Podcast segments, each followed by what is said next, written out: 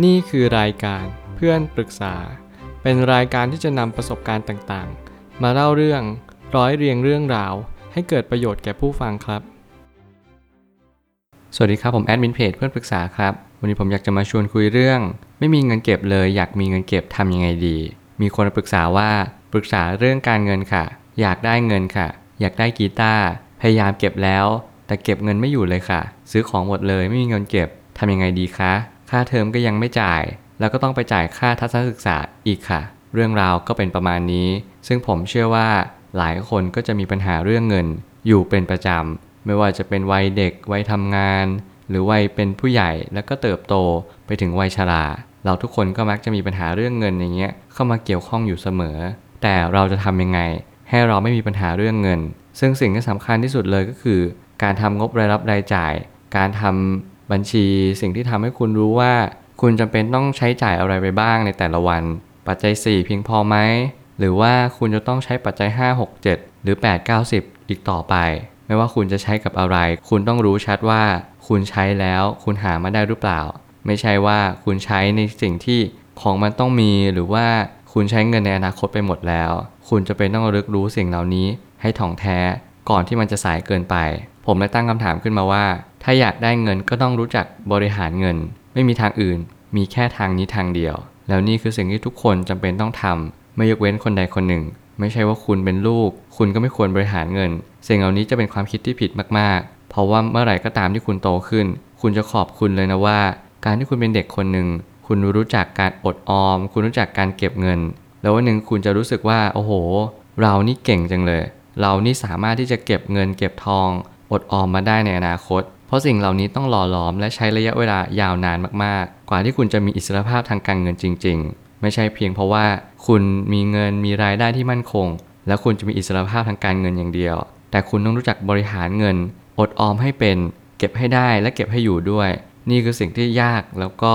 ยากในยุคปัจจุบันนี้มากๆ อยากได้อยากมีและอยากเป็น ต้องพยายามสร้างรู้จักทำเหตุที่ดี แล้วผลก็จะดีเอง เพราะทุกอย่างเกิดแต่เหตุ ผมอยากจะใช้หลักเหตุผล ในทุกๆสิ่ง โดยเฉพาะการเงิน เราจะเห็นภาพชัดเจนมากว่า หลายคนก็อยากได้อยากมีอยากเป็นกันทั้งนั้น แต่ทำไมมีสักกี่คนที่จะได้มีได้เป็น และก็ได้สิ่งที่เราต้องการจริงๆเนี่ยน้อยเหลือเกิน ผมจึงมานั่งตั้งคำถามว่าทำไมแต่ละคนเนี่ยถึงไม่สามารถที่จะมีในสิ่งที่ตัวเองต้องการได้ทั้งหมดคำตอบนั้นก็คือง่ายมากเลย ทุกคนไม่ได้ทำเหตุที่ดีมา ผมเชื่อว่าหลายคนที่มีเงินมีทอง ก็จำเป็นต้องมีบุญมาด้วย เรื่องนี้เป็นเรื่องที่สำคัญมากๆ หลายคนอาจจะไม่เชื่อ หลายคนอาจจะเพิกเฉยไป แต่ผมอยากจะพูดเรื่องนี้ เพราะเรื่องนี้มันคือต้นตอของทุกสิ่งทุกอย่าง บุญแปลว่าการขัดเกลากิเลส เมื่อไหร่ก็ตามที่เรามีบุญ คุณก็จะมีหนทาง ที่คุณจะสามารถหาเงินได้ มันหมายความว่าหลายคนพยายามหาเงินในทางที่ผิด สิ่งเหล่านี้อะไรเป็นตัวกำหนดทิศทางในการหาเงินจ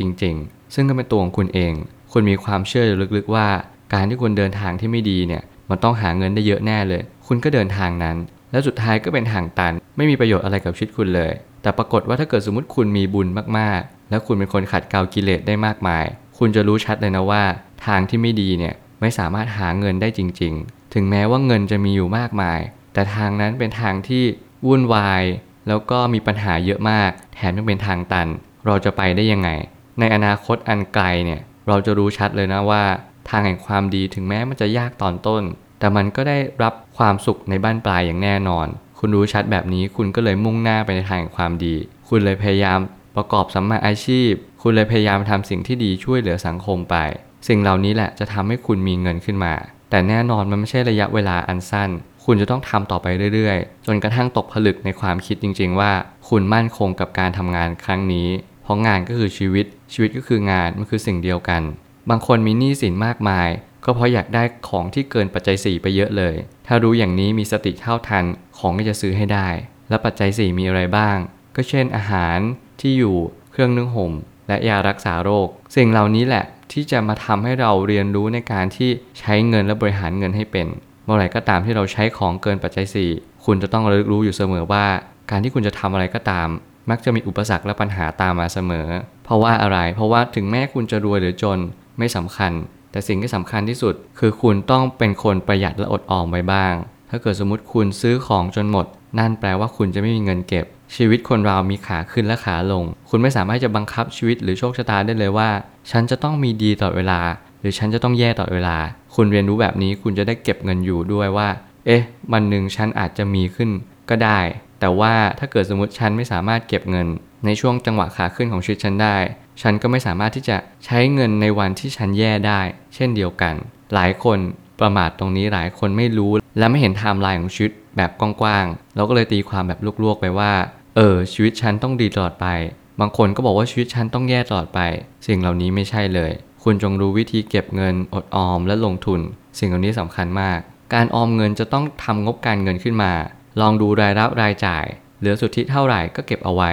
ถ้ามีของที่อยากได้จริง ๆ ก็ต้องออมเงินนานหน่อย นี่คือการฝึกวินัยทางการเงิน ซึ่งเป็นสิ่งที่สำคัญมากๆ หลายคนเพิกเฉยตรงนี้ไปด้วย แล้วมันก็เลยกลายเป็นว่าเรามีหนี้สินอันมากมาย แถมเรายังไม่สามารถบริหารเงินได้อย่างตรงตามเป้าหมาย เพราะว่าเรามีสิ่งที่อยากได้อยู่มาก บางครั้งเราก็มักจะมองว่าทำไมถึงต้องอดออมมากด้วยล่ะทำไมเราต้องลงทุนด้วยล่ะ เรามีคำถามในสิ่งที่เราไม่ควรถาม แต่โอเค ถ้าเกิดสมมติคุณถามแบบนี้ คุณจะได้คำตอบที่ชัดเจนว่า การที่เรามีเงินมาได้ โดยหลักๆ เลยก็คือมาทั้งหมด 2 ทาง มีทั้งรายได้ประจำแล้วก็เป็นสิ่งที่ให้เงินทำงานเอง ถ้าเกิดสมมติคุณมีรายได้ประจำที่ติดขัด คุณก็คือจบเหเลย แต่ถ้าเกิดสมมติคุณเอาเงินเนี้ยไปลงทุน ให้เงินมันงอกเงยไปปลูกมันไปสร้างมัน มันก็จะให้ผลตอบแทนคุณในระยะยาว มันคือการป้องกันความเสี่ยง มันคือการที่เราเรียนรู้ในชีวิตประจำวันว่า เราควรจะทำอย่างไรกับเงินนั้น สุดท้ายนี้คำว่าอยากได้เงินไม่มีอยู่จริง ๆ เงินไม่ได้มาตามความอยาก แต่จะมา แต่จะมาตามสิ่งที่เรามอบให้กับผู้อื่น ยิ่งให้ยิ่งได้ ให้ปฏิบัติแบบนี้ในชีวิตประจำวัน ผมอยากให้ทุกคน และเน้นว่าทุกคนจริง ๆ ว่า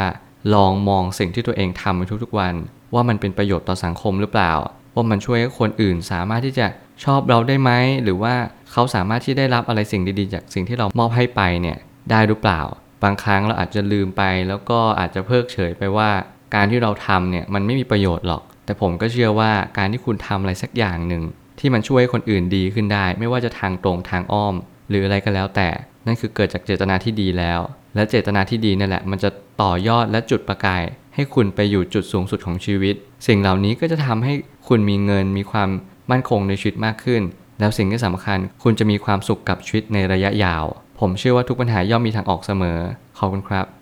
รวมถึงคุณสามารถแชร์ประสบการณ์ ผ่านทาง Facebook Twitter และ YouTube และอย่าลืมติด Hashtag เพื่อนปรึกษาหรือ f r ร e n d t a l k ด้วยนะครับ